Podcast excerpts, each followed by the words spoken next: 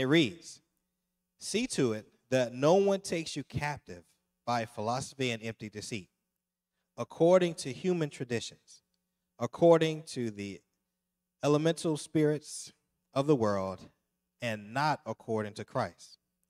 For in him the whole fullness of deity dwells bodily, and you have been filled in him, who is the head of all rule and authority. Amen. You may have your seat as Pastor Todd comes.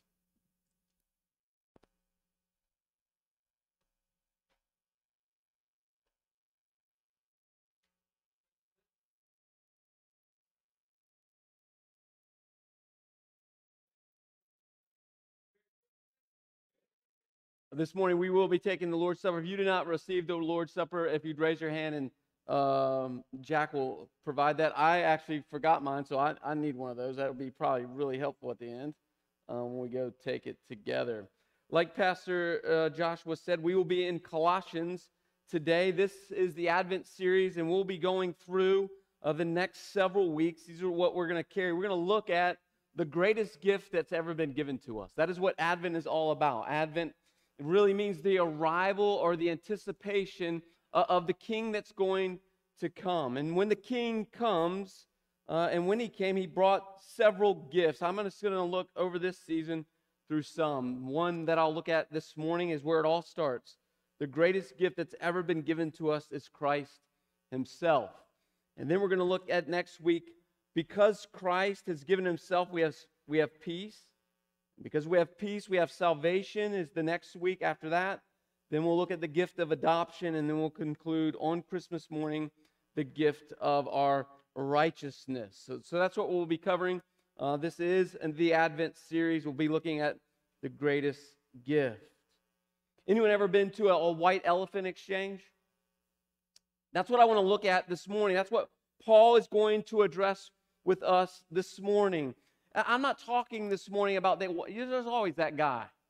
You know that guy that comes to the white elephant gift that actually brings a good gift? That's not a white elephant exchange. That's called a gift exchange. A white elephant exchange gift is you bring a gift that is useless and worthless that nobody wants, and you bring back the next year to keep giving. Anyone ever have that gift? That is what I'm talking about. That is what Paul is going to talk about this morning. And my great fear for us in coming to this season is that we often look at Jesus like a white elephant gift. Worthless. You might get some good use out of it here or there, but for the most part, you kind of put it away, store it away, and then you're going to regift it a year later. That's my greatest fear coming into this Advent season for us here at Powell's Chapel that we simply don't know the realities of the greatest gift that's ever been given to us. And we come to Jesus and we come to this gift and we grab it off the shelf and we use it occasionally and then put it back. Or we've been re- given it to us, we've received it, and we've done nothing with it. And that is what Paul's going to address here in this passage. I taught this passage a few years ago, but I want to take a different angle on the text this morning in relationship to thinking about this gift, Jesus. Two things we're going to look at this morning is this how often we come to Jesus and re- receive him as an empty religion.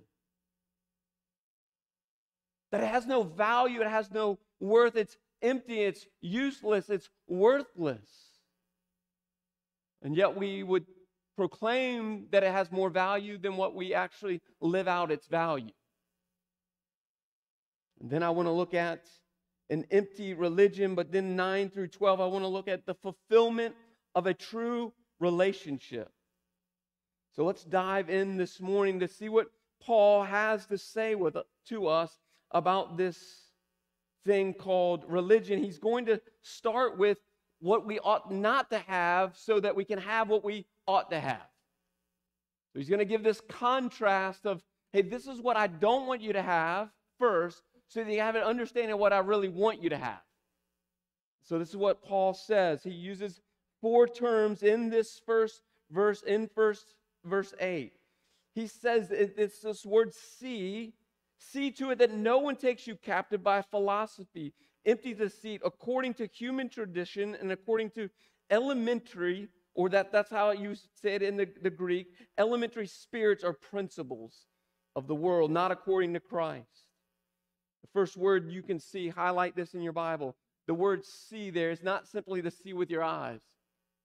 He, he's begging the people of the church in Colossae to, to, to examine, to really look at, to ponder, to consider what's been offered to them. Really look at what's been offered to you. And my plea to you this morning is see what's been offered to you. Like what you've been given, this relationship with Jesus, I want you to really consider it this morning. Is it gold or is it fool's gold? Is it a gift or is it a white elephant gift this morning? Is it a true religion or is it a counterfeit religion? And how often that is masked in these four ways. He first says this He says, Let see to it that no one take you captive. The word captive in the Greek means this to abduct you. You know, when you're abducted, you don't see it coming. So Paul is pleading, I, I, know you don't even see it, but it's going to come and it's going to come quickly. But I'm begging you, don't be abducted by the philosophies of the world, is what he's going to say. How often does Satan abduct us what looks like true religion? Remember how he started back in the garden in Genesis 3 he started off very subtly. R- remember, he weaves his way, the serpent weaves him his way to Adam and Eve, and he said, Did God really say that? And he put a few extra words into what God actually said. See, Satan's not a fool. He's not going to come right at us with true deceit. He's going to be cunning and baffling and powerful. And so often he's going to do that to you and to me as well. And so, in the same regard, when you would receive a counterfeit bill, we ought to hold it into the light to see if there's any watermarks that are missing. And so, this morning for you, hold your religion up to the sun. This is a pun, the S O N, not the S U N. Hold it up to Jesus that is what Paul's going to say to you this morning and to me. Hold our religion, what we have true to us, towards Christ to see if there's anything missing in your life this morning. Because if not, you will be abducted fast and furious. You won't see it coming. That is what Paul is pleading with you and me this morning. And he says this this is how you will be abducted. This is how you won't see it coming. He says these few things. He says that you would be abducted by what? Philosophy. The word philosophy means simply this the love of knowledge. Like how many of us love knowledge?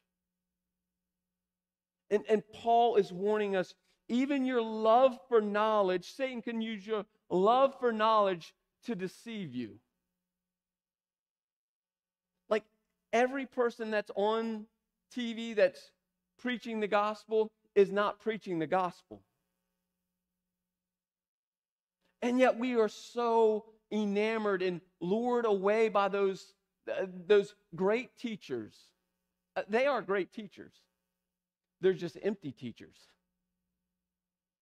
Again, if you watch that guy out of Houston, Texas with a terrible haircut, like he, he, I mean, that thing is terrible. Someone needs to tell him, man, you need a party in the front and the back. The mullet is over. But if you listen to him, you'll think, man, he's on point. Like, of course, who wants who doesn't want their best life now? And we'll listen to him and we'll get enamored by him and we'll be captivated by his knowledge. And we'll be led astray. And on and on and on. I could go with the false teachers of the day. But we love knowledge. So he says, first and foremost, don't be led astray. Don't be led into empty religion based on your love of knowledge. He then says, and don't be led astray. Don't be captivated by the empty deceit of the world or by man's tradition. That's what he's saying there empty deceit according to human tradition. What is human tradition? What is Paul talking about there in the text? What Paul is talking to and referencing there to the church in Colossae is this that they had come to believe that there was a certain way to get to Jesus. And the certain way to get to Jesus was not based on Jesus, but was based on their own merit. If you just follow these rules and you follow it in order, you get to Jesus, which takes all the responsibility off of who and puts it on to who takes it off of Christ and puts it onto you. So you better get your act straight, is what the people of the day were talking about. And how often do we come into that place in our own walk with Jesus? If I just do things the right way, if I just say things the right way, if I just memorize enough of the word, I'll have a great relationship with Jesus. I'll earn my way to him, is what the day, the people of the day were telling each other. And Paul says, don't be fooled by that. That is not the way to Jesus. He's going to tell us our way to Christ after verse 8. He says in the next part, do not be led astray, but be reminded of everything according to Christ. So now he sets the picture. There's nothing that you can do. There's not enough knowledge that you can have to earn your way to Jesus. There's not enough activity that you can have to earn your way to Jesus. There's not enough things that you can do right and do wrong to earn your way to Jesus. Remember, he's saying, hold up your religion to Christ and see if you really have what Christ says you ought to have. And now he goes in the text to say this this is how you have a full relationship with Jesus. You first must understand who Jesus is. So I'd ask you this morning, as you're taking notes, how would you answer that question? Who is Jesus? Because Paul's going to tell us exactly who Jesus is here in verse 9, 10, 11, and 12. Though I had Joshua stop at verse 10, we're going to cover uh, 11 and 12 as well. But let's start in verse 9. He said, These things are not according to Christ. And then he says this For in him, that's Jesus, the whole fullness of the deity dwells in bodily form. Paul tells us two things that are true about Christ here. The first is this Do you believe that Christ was fully God? That's what he says. He says, The fullness of Christ is in his deity. That means his divine nature. He is fully God. He's not some of God. He's not kind of God. He's not parts of God. He's all of God. So he's fully God. But then he says this where does that fully God live? In human form. He's both human and God. He's the only human, the only God to reside in both parts, fully God and fully man. So, do you believe, first and foremost, that Christ is fully God and fully man? If you don't believe that today, then the rest of this passage will make no sense to you and you'll live out of verse 8.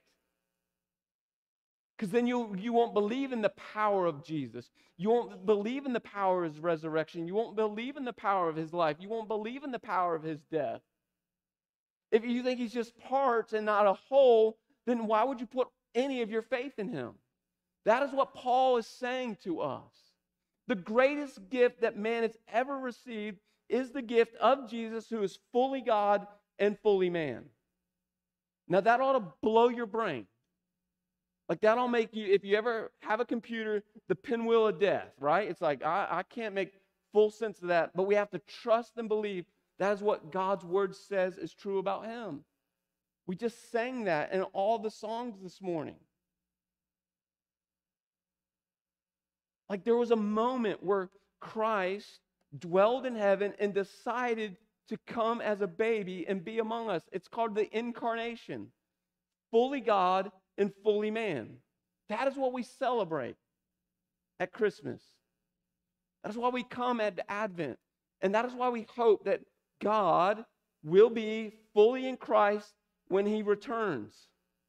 He will be fully man and fully God whenever he decides to come back. He tells us that in his word. But you have to first believe that to be true. I love what one writer says about this passage. This is how he paraphrases verse 9 and verse 10. He says this Everything of God exists in him, Jesus. So you can see and hear him clearly. You do not need a telescope, a microscope, or even a horoscope to realize the fullness of Christ and the emptiness of the universe without him. When you come to him, that fullness comes together for you too. His power extends over everything. So, the first place is do you believe that the greatest gift that's ever been given to us is Christ, fully God and fully man? And now Paul's going to say, here's the benefits of that gift. Right? It's one thing to come and to receive a gift. Anyone received a gift, but they've not done nothing with the gift? I mean, I know I have a lot. Like you like open that box, you're like, oh no, what am I gonna do with this thing? Am I the only one? Like, ah. Oh. You try to like fake it till you make it, like, eh, it's supposed to smile here, but there's no smile coming on my face with this gift. I'm definitely keeping it in the box. How often do we do that with Jesus? We receive the gift and we look at it and we're like, ooh, this is going to call me to do some things I really don't want to do. And we keep it in the box and we put it away. Here's the greatness of the gift. When you receive Christ as Lord and King, as fully God and fully man, you don't have to do anything with the gift to get its benefits. It comes automatically. Like when you open the gift of your salvation, it just like leaps out of the box on top of you. That's what Paul is saying here. And now he's saying this is what happens because of this gift. He says, This is the first thing that happens. You now have union with Christ. Let's look at verse 10. He says, And you have been filled with him like when you receive Christ, there's not an ounce of your body that isn't consumed with Jesus. There's not like a little piece of you that has been washed with Christ. Like all of you now in your salvation have been fully consumed in union with Christ. But do we believe that? Oftentimes we don't live like that. Like we'll live with union with Christ on Sunday, but when Monday comes, we don't look any different. Then we get back to Sunday. It's like, man, I got to put my Sunday best on, both internally and externally. I'm not talking about these rags. How often do we do that? But it goes back to we don't believe that Christ is fully God and fully man, and therefore we don't believe that Christ is fully in all of us. We have a union with Christ. Do you believe what Peter says? Turn with me to 2 Peter chapter 1 verse 4. I'm going to get to verse 3 as well in this text this morning, but I want to start with verse 4 because this is what happens in your salvation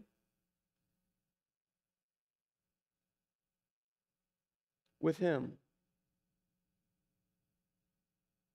This is what Peter has to say about this idea in verse 4 of 2 Peter chapter 1. By this, by what our salvation is what he's talking about. By our salvation, he, Jesus, has granted to us his precious and very great promises. All the promises that Christ has to offer are yours at salvation. He's not withholding anything. He's not waiting for you to get more of your act together to give you more of his blessings. Like in the moment of your salvation, all of his promises, all of his gifts have been poured out to you, is what Peter says. So that by them, what the promises of Christ, so that by them you may become partakers of what? His divine nature. Now think about that for a moment. At the moment of your conversion, at the moment of your salvation, at the moment that Christ gave you and you received the greatest gift in Christ, you have taken on his divine nature. Now think about that for just a moment. That's what Peter says here in the text. So that by them you may be partakers in the divine nature, having escaped the corruption that is in the world because of its sinful desires. So, in the moment of your conversion, you have a union with Christ, that then you are in Him and He is in you fully. Do you believe that this morning? Because that will lead to the next thing. Let me read another quote from another writer that we must first understand. Because if we don't believe that we have union with Christ, then we're still in our fallen state. That means at our conversion, if we don't fully believe that, we are still in our sinful state of being. And this is what one writer says about our fallen sin state. He says there was, as a result of the fall, that's Genesis 3, man, woman, you, me, humans, is in a stat and is in a sad state of incompletion. So because of the fall, we as humans are incomplete. That's what sin does to us. He says humans, man and woman, are both spiritually incomplete because he is totally outside of fellowship with God. He is morally incomplete because he lives outside of God's will, and he is mentally incomplete because he does not know the ultimate truth. So if you do not have a relationship with Christ, you are still in your fallen, incomplete state. If you have relationship with Christ, you have union with Christ, and Christ is fully in you. Do you believe that? Because if you believe that, then what Paul's going to say, let's turn back to Colossians. This is what the one of the another benefits of this great gift that God has given to us. This is verse 11 and 12, which uh, Pastor Joshua did not read. You have union with Christ, and in having union with Christ, you now have this you have power over sin. Let me say that one more time. Because of your union with Christ and Christ's union with you, you now have power over sin, not because of anything you've done, but because of everything that He has done, because He now dwells in you. And what we just read in Second Peter, that divine nature now lives in you. And this is what He says in verse 11 and 12. He says, In him also you were circumcised with a circumcision made without hands, by putting off the body of the flesh by the circumcision of Christ, having been buried in him in his baptism, in which you were raised with him through faith in the power that is working eh, of God, who raised him from the dead. What Paul is saying here is that same idea of circumcision and baptism. When you and I see baptism, it's we are saying to people, hey, what the old is dead, is buried, and the new is like Christ. You now have, because of Christ, you have power over sin. Well, I get one amen. Let me say that one more time. Because of Christ dying for you, living for you, you receiving that gift, you now have power over sin, which means you don't have to continue on sinning.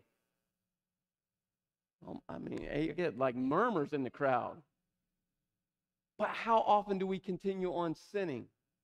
If we continue on sinning, it is simply saying and showing we don't believe in the power of Christ that resides in us. It's not that you go on without sinning, it's that the Christ in you, that you are willing to submit your whole life to the Christ in you, you will no longer sin. Now, I know we'll keep on sinning. But there is a power now that you don't have to any longer. You will continue, but we can resist sin. Amen? But how often do we not live out practically that way? And that is what Paul is saying to us. Here's what go back to Second Peter chapter 1 verse 3. If you don't believe that, remember what we just read that we have all these promises that have been given to us if we're partakers in the divine nature, but there is a verse that precedes that one in verse 3 and this is what Peter says in verse 3 of chapter 1. It says by his Jesus' divine power has granted to us all things. Not some things, not most things, all the things that you need has been granted to you at your salvation, at receiving the gift of your salvation that pertain to what? To life and godliness. You have all that you need, is what Peter says, to live a life of godliness. How awesome is that verse? He goes on to say this through the knowledge of him who what? Called you. He did it for you. He called you into this way of living. He called you into this way of life. He called you, is what Peter says, to his own glory and his own excellence. That is the greatest gift that we received. So, my question to you, my question to me today is this Have you received that gift? That gift is freely yours.